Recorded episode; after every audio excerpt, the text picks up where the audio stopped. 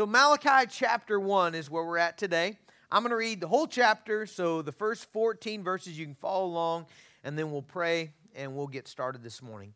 The oracle of the word of the Lord to Israel to Malachi. I have loved you, says the Lord, but you say, How have we how have you loved us? Is not Esau Jacob's brother, declares the Lord, yet I have loved Jacob, but Esau I have hated. I have laid waste his hill country and left his heritage to jackals of the desert. If Edom says, We are shattered, but we will rebuild the ruins, the Lord of hosts says, They may build, but I will tear down, and they will be called the wicked country, and the people with whom the Lord is angry forever. Your own eyes shall see this, and you shall say, Great is the Lord beyond the border of Israel. A son honors his father, and a servant his master. If then I am a father, where is my honor? And if I am a master, where is my fear? Says the Lord of hosts to you, O priests who despise my name. But you say, How have we despised your name? By offering polluted food upon my altar. But you say, How have we polluted you? By saying that the Lord's table may be despised. When you offer blind animals in sacrifice, is that not evil? And when you offer those that are lame or sick or that, is that not evil? Present that to your governor. Will he accept you or show you favor, says the Lord of hosts? And now entreat the favor of God, that he may be gracious to us. With such a gift from your hand, will he show favor to any of you, says the Lord of hosts? Oh, that there were one among you who would shut the doors, that you might not kindle fire on my altar in vain. I have no pleasure in you, says the Lord of hosts. I will not accept an offering from your hand. For from the rising of the sun to its setting, my name will be great among the nations. And in every place, incense will be offered in my name. And a pure offering for my name will be great among the nations, says the Lord of hosts. But you profane it. When you say that the Lord's table is polluted and its fruit, that it is, its food may be despised, but you say, What a weariness this is. And you snort at it, says the Lord of hosts. You bring what has been taken by violence, or lame, or sick, and this you bring as your offering? Shall I accept that from your hand, says the Lord? Cursed be the cheat who has a male in his flock and vows it, and yet sacrifices to the Lord what is blemished. For I am a great king, says the Lord of hosts, and my name shall be feared among the nations. Father, we thank you for uh, being a great king. Father, you are the Lord of hosts, you are the Lord of a multitude. And Father, we ask that you would shape us through your word today. God, we ask that you would keep us from being weary in our service to you. God, keep us from being weary in our worship to you. Father, I pray that you would keep us from half hearted worship, from half hearted service. Father, I pray that we may offer you our best because you are great. Father, speak to us this morning. Convict our hearts of sin. Lead us into righteousness. Bring about confession and repentance and restoration. Father, draw those who don't know you to yourself. Father, we ask it in Jesus' name. Amen. So, verse 2 really begins in a pretty cool way, I think. Uh, verse 2 begins by God saying, Hey, I've loved you, Israel. Uh, I, I have loved you. And their answer to that is how, okay? Uh, now, whenever anybody says, hey, I have loved you really well, and the next response is how, that, that's not a good thing, right? Uh, they, they, they're saying, God, how? how? How have you loved us? Things are hard for Israel uh, at this point in, in, as a nation. Um, they have sinned against the Lord, uh, sin, sin, sin, idolatry, idolatry, idolatry. Finally, God takes them away into exile. Okay? Uh, they're in exile for 70 years, and then God begins to bring them back miraculously to put them back together as a nation. No one thought that that could even be possible, but Israel begins to, to come back. God brings them back as a nation, and they begin to rebuild the walls and rebuild the temple. But things are still incredibly difficult. Enemies abound. Things are hard in Israel. And so often, when things are hard, tell me if this isn't true. So often, when things are hard in your life, isn't, though, isn't that the time that we often question, man, does God really love me? Uh, does it, how has he loved me? Show me how you've loved me. And so the next five verses, so these are the first five verses in the book of Malachi, they, they are a contrast between Jacob's descendants and Esau's descendants. So if you remember in the scriptures, uh, Jacob is the one who God chose to bring about uh, the, the Messiah, uh, the nation of Israel, uh, the covenant, the blessing, the promises, all that was to come through Jacob. Uh, Esau was, was rejected by God. And, and, and, so in the first five verses, you basically have this, this timeline laid out. God says, hey, look, look at, look at what happened to Jacob and look at what happened to Esau. Look at what happened to Jacob's descendants. Look at what happened to Esau's descendants. And God is basically showing Israel, look how I've loved you. Look how I've loved you. He, he uses this, this, this phrase, I've chosen you, okay? Um, he, he wants to see, he wants Israel to know that God has put his favor on them by choosing them for himself. In Deuteronomy chapter 7, verse 6, uh, the scripture says, For you are a people holy to the Lord your God. The Lord your God has chosen you to be a people for his treasured possession out of all the peoples who are on the face of the earth. It was not because you were more in number than any of the other people that the Lord set his love on you and chose you, for you were the fewest of all peoples.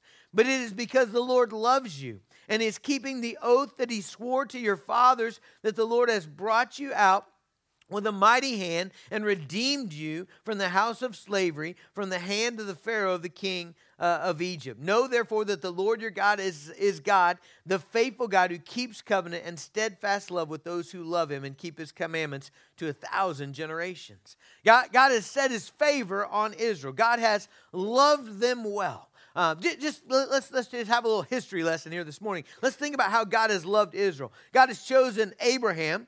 God has set His favor on Abraham's family. God rescued Sarah out of the, the king's harem twice before she was defiled. God provided the ram in the thicket in Isaac's place. God chose Jacob to bring about the family of the Messiah. Jacob didn't deserve this. Esau was the firstborn, but God chose Jacob. God raised up Joseph in Egypt to be prime minister in order to save Jacob and his family from famine. God delivered uh, Israel out of Egypt through the plagues and then through the Red Sea. God sustained them for 40 years in the wilderness feeding them with manna from heaven and giving them water from the rock. God sustained them even though they were unbelieving and grumbling and a disobedient people. God brought them into the promised land, brought down the walls of Jericho, protected them from their enemies. Even though Israel would rebel and worship idols and give themselves to sin, still God brought them out of exile, rebuilt Jerusalem. What do you mean? How have we, how have you loved us?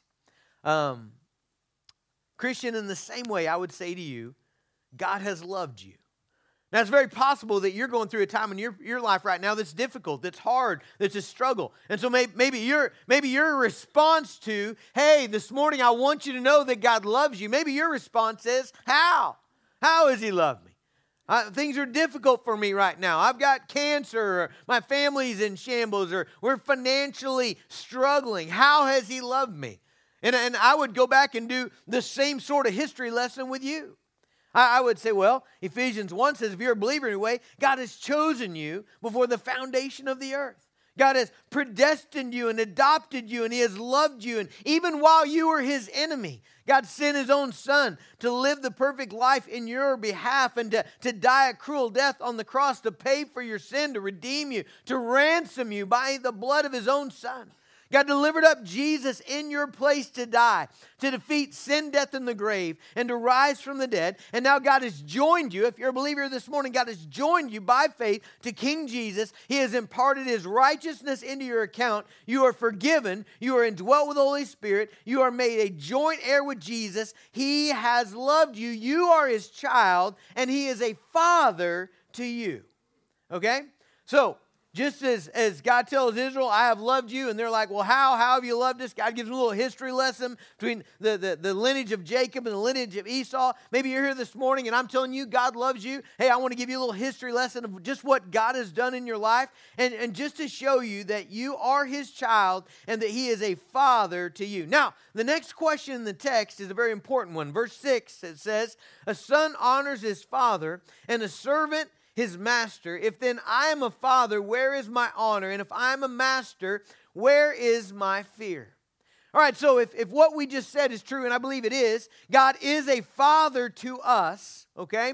He's a good father to us, then what is the proper response of a son to a father? Now, I actually think this question was easy for the Israelites. Okay? I think Israel lived in such a culture, particularly with the law and the Ten Commandments, that it was really easy for, for an Israelite, any Israelite, to answer this question. What, what, what is a son's responsibility to a father? It is to honor his or her father, right? To not do so was actually sort of scandalous, okay? If you've ever read Proverbs, man, it, it gives a strong, hard, I mean, you're talking about ravens of the valley picking out your eyeball if you don't honor your parents, right? I mean, there's some strong verses in the Bible about, about honoring. It was a big part of the Old Testament law. There were serious consequences for not honoring mother and father. In fact, the fifth commandment uh, tells us to honor your father and mother, and Ephesians tells, reminds us this is the first commandment with a promise attached to it.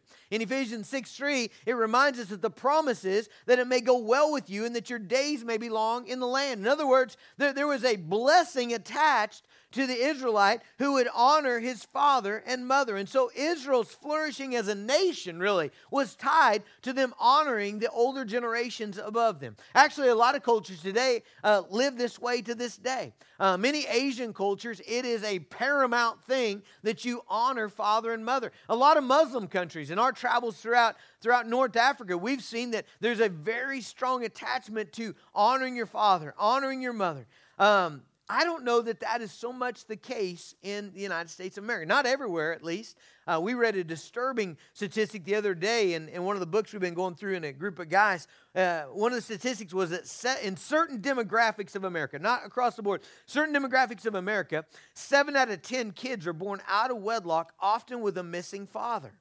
And, and so I actually think this question might be kind of hard uh, in America. I, I, think it was easy for, for the Israelites in Malachi's day. When God, when God says the son honors his father, everybody's shaking their head. And the servant honors his master, everybody's, yeah, yeah, that's true. If then I'm a father, where's my honor? That, that was an easy question, I think, for a lot of Israelites. I don't know that it's that easy for people in America. I don't know that we naturally assume that that's what a son or a daughter, uh, their response, the appropriate response to a father. I think in, in, in America, there's lots of what I would call father wounds, okay? Um, lot, lots of father wounds, lots of, lots of kids and even adult children walking around that really never had the love of a dad um, never, never had the affirmation or the discipline of a father. I think there's a lot of girls and women who've never had the affirmation and identity and, and love of a father in their life. And I think it's one of the jobs of the church. Uh, this is a rabbit trail, if, you, you're wondering, okay? But I, I think it's one of the jobs of the church that we rise up and take on that mantle. I think not only do we raise up fathers who, who, who live out their fatherhood well in their own families, but I think we raise up men who will be spiritual fathers, who will give affirmation and identity and discipline to, to young men and, and young women who did not have earthly fathers. Now, for others of you, I think it's probably an easy question. Uh, you, you may have grown up here in northwest Oklahoma, especially. I, I think this is predominant or at least common that you grew up in a family that highly valued and taught you to honor your elders, to honor father and mother and grandparents. And many of you probably grew up with, with parents and grandparents who live honorably. That, that makes it a lot easier, doesn't it?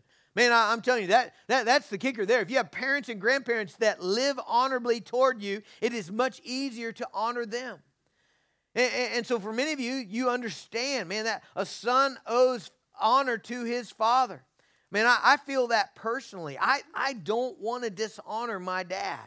My, my dad has been a good man in my life. He's been faithful to our family. He's been faithful to my mother. He has invested well in us, in me, in my children, in my wife. He's an important person in my life. And so the thought of treating him as insignificant is a painful thing to me. So I, I kind of re- resonate with this. I know not everybody does. I want you to, but I want you to see the point of Malachi here is it's an obvious answer to this question what's a son's responsibility to a father? And that is to honor. And so here comes the question in verse 6. God says, If then I'm a father, where's my honor? See, that, that's, that's the punch there, okay? If I'm a father, if I'm a father to you, if I have loved you well, if I have to Israel, chosen you, plucked you as a nation, and brought you out of slavery, and established you in the promised land. And even when you rebelled, and even when you turned away, and even when you blew it over and over and over again, and you had to be taken into exile, I still brought you back, and I established you as a nation, and I've rebuilt you. If I am your father, then where is my honor? Now, the word honor is an interesting word. Um, I, I, I, have loved I, I remember the first sermon I preached on this word. Uh, it was when I was still a student, and I actually think I blew it because I was so excited about this word that I, I, tried to wrap the whole sermon around it. I think it was a mistake now looking back on it. But, uh, but, but the word is a word that means heavy, okay? It, it means weighty. Uh, and, and that, that helps me in my mind. Okay, so so when something is heavy, when something is weighty, okay, I, I think the, the way we would describe it in our vernacular is it's a big deal, right? And, and so everything you do, everything you say, every, all your actions are kind of pointing to this is a big deal. Em and I, and actually David and Krista, uh, we were in England uh, five, six years ago. We were actually coming back from India, and our wives met us in London, and uh, we had a little chance just to, to uh, mess around and, and see some of the sights. And we just happened to stumble upon, we, we were coming, we heard all this commotion. And so we, we walked kind of to where the commotion was and we started asking people. And we found out that the, the uh, president, I believe, of Singapore was arriving at Buckingham Palace with the queen, okay? And so we kind of gathered around there, and they had barricades set up. You could only go so far, and they had police and security was thick in there. And, and so we we we we kind of stood there at the barricades, and then all of a sudden, man, here here came a bunch of police, and they just began to surround the barricades. And then and then here came a band, right? And not just any band, but these were like dressed to the hilt, dress uniform, band, horses leading, and everything. And the band comes through, and they go around the barricade, and kind of this majestic, almost like a war music. And then here came the foot soldiers. You know, those dudes with the great big bear, bear hats, you know? I don't know. There's a lot of bears because they, they, they, must, they, I don't know if they're all bear skin, but man, there was a bunch of them. They had, uh, they, some of them had swords, traditional swords, and they were doing their sword thing. Others of them had assault rifles, you know, with bayonets on them, and they marched all around. And, and, and then here came the cavalry okay waves and waves of, of horses and all, all these groups of horses were led by a couple guys with white horses and then everybody else had black horses and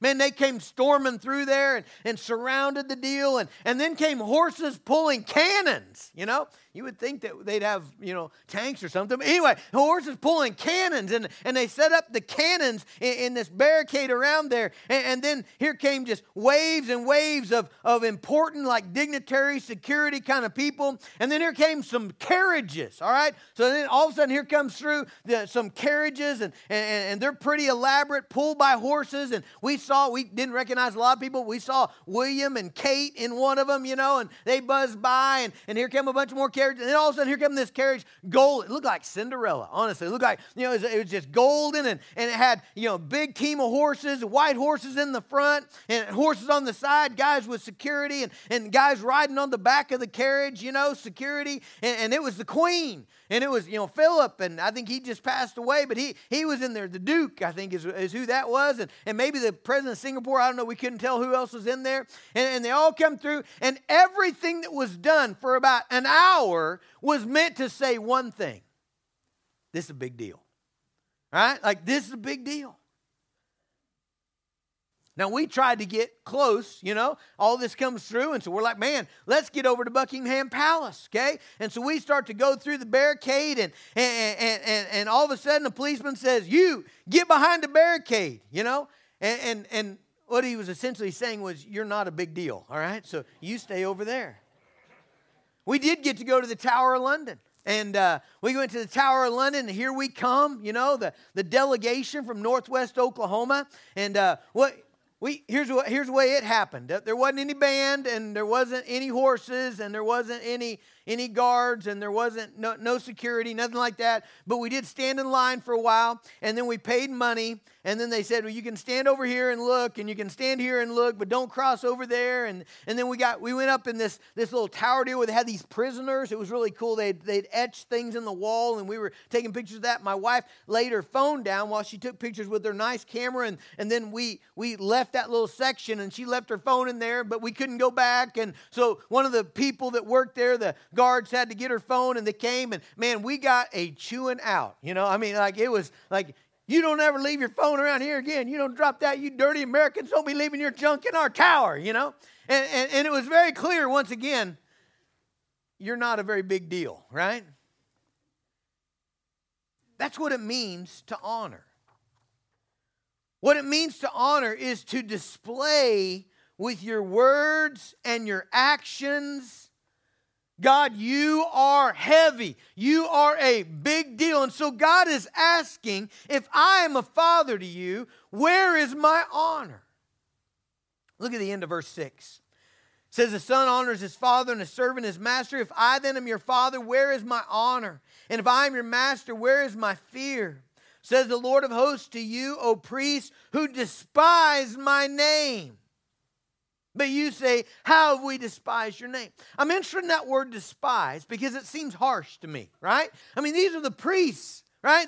it's their job to offer sacrifices and, and to lead the worship of Israel. And yet God is saying to them, You despise my name. And, and I have to wonder, you know, when they say, How we despise your name? I have to wonder, like, like, they weren't really hating God, were they? I mean, when I think of despise, I think of someone who's like, man, I can't stand you.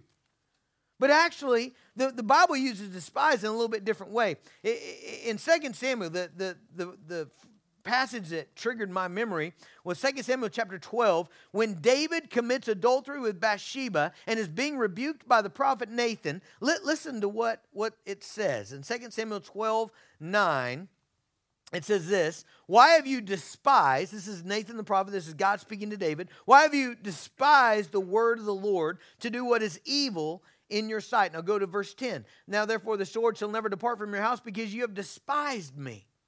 Now, man, if you've read the story of David, David would have never said, God, I, I, I can't stand you. David would never have said that.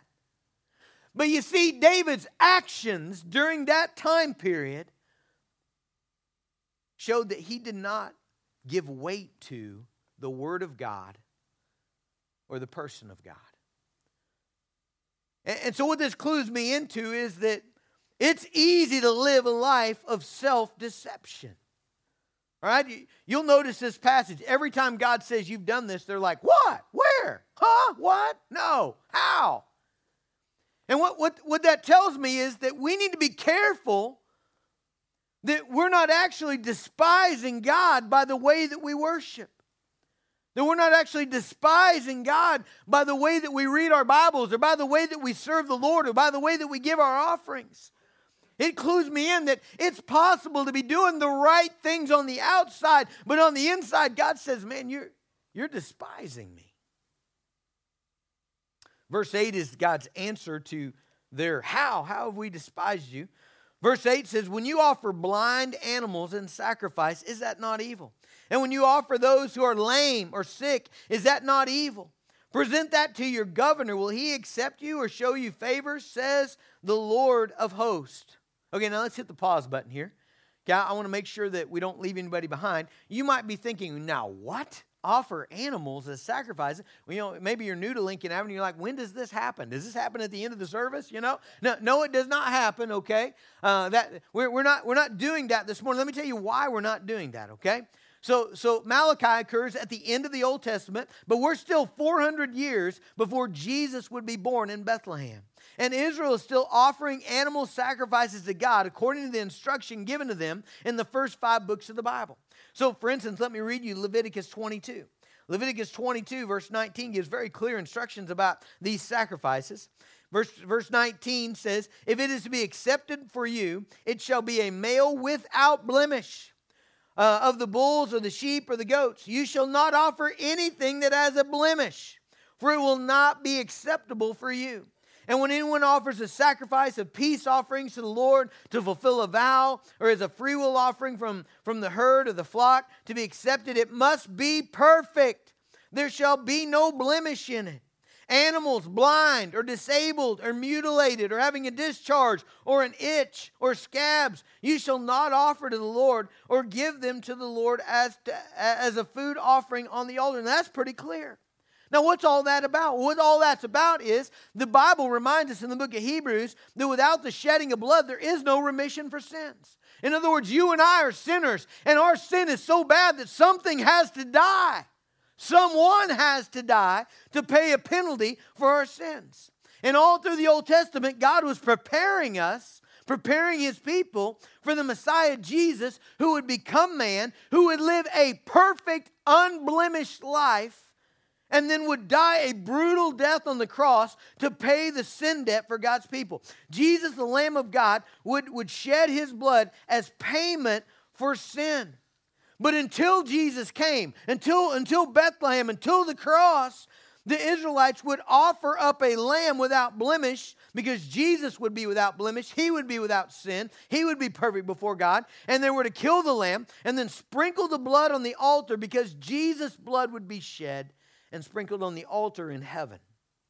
All of those sacrifices were a faith step of the people of God looking toward and waiting for the Messiah who would shed his blood. But here's the thing here's the problem in Israel, okay? The best of your flock, the steer that wins the blue ribbon at the county fair, the, they're worth a lot of money.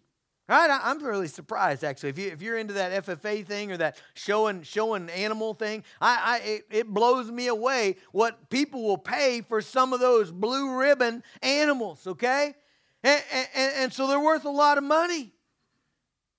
Now, the sickly lamb, the, the lamb with the bloody diarrhea and the oozing tumor on his neck, or the blind steer with the broken leg.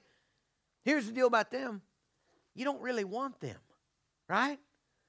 No, nobody wants tumor steak, right? No, nobody says, "Hey, did this cow have enough tumors? I, I really like mine with lots of tumors." You know, I, I, I really like one that's got dysentery. You know, I, I like one that you know died of of of dehydration from diet. You know, nobody wants those, right? They're not worth much money. Are you seeing the thought pattern here? So let's give those to God. I mean, God doesn't need them anyway. Let's offer them to God. And, and surely this had to come out of some Israelite's mouth as he's dragging his, his limping, blind, mangy lamb to the altar. Surely, surely some Israelites said, it, It's okay, it's not a big deal. It's not a big deal. What in your life says to God, God, you're a big deal.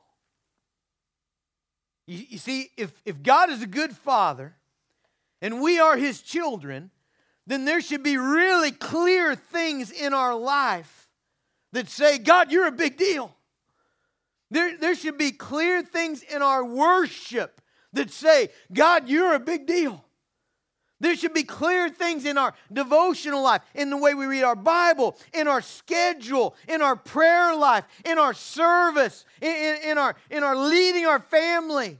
There, there should be clear things that say, God, you are a big deal. God, we honor you. You are weighty in our lives. You're not a small thing, you're a big thing. I think if you looked at some people's schedule, if you just had here's what they did all week. I, I, think it'd be really easy to see what was a big deal, wouldn't it? If you just laid it out and just kind of color coded it, you know, here, here's what they spent their time on. I think you probably see what was a big deal. I think you probably, I think for a lot of folks, work and sports and Netflix and recreation, it'd be easy to see that's a big deal. I, I think if you laid out somebody's finances and look at their bank account, I think you could probably begin to see, hey, well, this is a big deal to them. They love classic cars. They love shopping for clothes. They love travel or hunting. So the, the, the question is, what's a big deal to us? And how is that displayed? I think Israel would have said by their responses, How? What? Huh? I think they would have said, God, you're a big deal to us. But by their worship, it was clear that he was not. Now, notice the second question in verse 6. A son honors his father and a servant his master. If then I am a father, where is my honor? And if I am a master, where is my fear? Okay, so the, the second part of that, first part is, is God is a father to us and we are his son. The second part is God is a master to us and we are his servant. The, the word master there is an interesting word. It's the word Adonai. You, you've probably sung songs even with that in it. it. It's, it's kind of the generic word of the Old Testament for Lord. Okay? And, and, so God is saying, if I am a Lord, if I am a ruler, if I am a boss, if I, if I am your king, then, then where, where is my allegiance? Where is my fear? That fear is what is owed to a king, to a ruler. In verse 8, God asked the question Hey, would you offer these same sacrifices? You know, these blind, crippled, tumored, mangy lambs. Would you, would you give that to your governor? Would you give that to, to, to the, the ruler in charge? You know, if he comes to your town and, and you're, you're giving a feast, you bring that same lamb to him? And the answer is no. They wouldn't do that because they would respect his authority. If God is Lord, if He is Master, if He is ruler, then where is His fear, His respect, His all? A lot of people struggle with the fear of God, right? It, it's everywhere in the Bible. And, and, and I think for us, oftentimes fear is just negative, you know? It's like rattlesnakes, serial killers, you know, plane crashes, like, like uh, it's all this evil, terrible stuff, okay? Um, and, and, and, so we get mixed up in our mind. But, but I, I want to show you that actually the fear of God is, is, a, is different than that, okay? Um, Psalm 2 11, I, I love this verse. Serve the Lord with fear, rejoice with trembling. Isn't that interesting? Serve the Lord with fear, rejoice with trembling. All right, so you have you have here mixed rejoicing and trembling at the same time. And you're going to find that all throughout your Old Testament. This reality that delight and fear happen simultaneously when it comes to God. And that's because the fear of God is not like the fearing something evil or that will, you know, that's sinister or terrible or, or, or horrible. God is infinitely good. God is love. God, God has loved us well. We've already talked about that. But God is not to be trifled with. Do, do you see that? God is not to be trifled with. You, you don't treat him like he's insignificant, like he's tame, like he's a pushover. God is, God is not someone everyone humors, but they don't take seriously. God is not your classical nice guy. That, that's actually not God. Many of you have seen the Chronicles of Narnia, and one of the best lines in the Chronicles of Narnia, I think about every time I think of the fear of God, is the kids are asking the beaver, Mr. Beaver, they're asking him, well, he's talking about this lion, uh, yes, Aslan, who represents Jesus. And they're like, well, is he tame? And the beaver's like, no, he's not tame. He's a lion. But he's good. I wish I could give you specific examples of this, but it would be much inappropriate. But have you ever known a guy a really nice guy. Like, guy that do anything for you. Like, just the nicest guy ever. But, like, if you were heading into a fist fight, you wouldn't pick him. You know, or, or if, if, if you were going to have to have someone stand up and go against the, the city of Woodward, you, you, you, wouldn't, you wouldn't get him. But he's the nicest guy ever. Like, just just super pleasant, always encouraging. That, that's not what God is like. Okay, now, now God is infinitely good. But God is also a consuming fire. That's what Hebrews 12 29 says. In, in Revelation 2 16, to the, to the church, he says, uh, let me find that. Therefore, repent. If not, I will come to you soon and war against you with the sword in my mouth. If you go back a chapter in Revelation 1 14 and 16, it describes the resurrected Jesus. The hairs of his head were white like snow. His eyes were a flame of fire. His feet were burnished bronze, refined in a furnace. His voice was like the roar of many waters. In his right hand, he had seven stars, and from his mouth came a sharp two edged sword, and his face was like the sun, shining at full strength. He's both of those. He is infinitely good and he is infinitely fierce. And, and, so Malachi says, If I am your Lord, if I am your master, if I am your ruler, why, why aren't you afraid to act like that? One of the beautiful mixtures of being a Christian is we cling to the cross. We cling to it. And and and and with the cross, we have this complete confidence and security and, and beautiful assurance that the wrath of God will never touch us and that we have this glorious hope of, of heaven coming for us. But, but, but you know what we ought to be afraid of? We ought to be afraid of letting go of that cross and walking away from it. That ought to terrify us. And, and I, don't, I don't understand the people that are not terrified of that. I, have had people in this church who, who begin to walk away from faith just carelessly, you know, and not consider a big deal. And I go to their house and I and, and, and I hey, well, what's going on, man? You're, you're worrying me. And they're like, oh, don't worry about me. I, I know I'm good. You have let go of the cross and walked away. You should be in fear. God is a loving Father. God is a kind Master. God is also a great king. So, real quick, and look through here.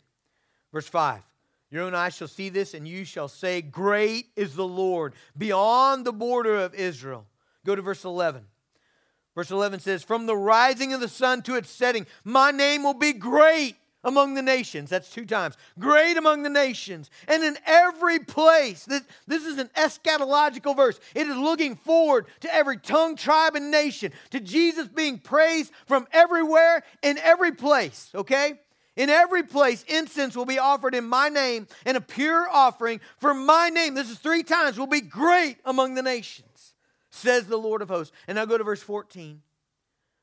Cursed be the cheat who has a male in his flock and vows it and yet sacrifices the Lord what, what is blemished. For I am eight. Number fourth time, great king, says the Lord of hosts. Notice four times, the Lord of hosts, the Lord of a multitude. And my name will be feared among the nations. God is a great king. He is the king of the nations. And so, what is an appropriate response to a loving father, to a good master, and to a great king. So, so what, think about what worship is. Worship is showing value. Did, did you know that's what we're doing? When, when, we, when we sing to the Lord, when we read scripture, when we pray together, when we come, when we serve, we're, we're showing value. We're saying, God, you are, well, the word worship, worthship. I think it's an old English word, worthship. You are worth, you are valuable. And so, what is an appropriate response to the value of God? That's what we're aiming at. Every time we come together, that's what you're aiming at. Every morning when you wake up, an appropriate response to the value of God. Okay, but look, look, look at their response. Look at verse 13. Here's their response. But you say, What a weariness this is. And you snort at it. Can I believe this is a response to Malachi's word to them? I, I think this is a response to Malachi's word. I, I think Malachi has just challenged them on offering these mangy, blemished, crippled up animals on the offering and basically saying it's not a big deal. You know, God's not eating it anyway. And then Malachi comes against them and says, You're dishonoring the Lord. And they, you ever snort at anything? You do, right? Isn't that what snorting is? And they say, you see what they say? I've got this underlined in verse 13. What a weariness. What a weariness. You know what they're essentially saying? Ah, this is it's just too much trouble. It's, it's just hard. You want us to offer the best and we're, we're having financial trouble anyway, and you want us to honor you. It's just too much trouble. Man, I, I, I, man, I'm really afraid that so often that is our response to the Word of God. Instead of trust and you are right, Lord, and, and quick obedience, trusting the power of the Holy Spirit to give us everything we need for that, I think so often we, we snort a little and say, ah, one more thing. What a weariness. Verse 14 is a challenge that I think, man, we could apply to every every time we open our Bibles, every time we hear a word from the Lord. I think we could apply verse 14 to it. He says, Cursed be the cheat who has a male in his flock and vows it. And vows it. I, I think what's happening here is I think he anticipates Israel saying, Okay, yeah, you're right, you're right. We need to do better. That's a commitment, right? We need to do better and yet sacrifices to the Lord what is blemished. For I'm a great king, says the Lord of hosts, and my name will be feared among the nations. You ever read that verse in Ecclesiastes that says, A vow to the Lord is a serious thing?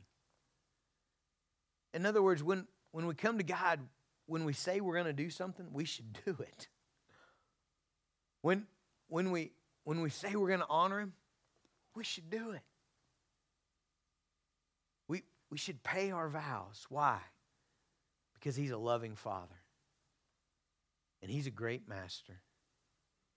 And He's a great King. And so, what will our response be? I want you just to give a few moments. Man, I, I think this is just a super practical passage. I want you just to give a few moments to ask in yourself, what in my life says, God, you, you are great? What in my life says, God, man, you're worth this, God?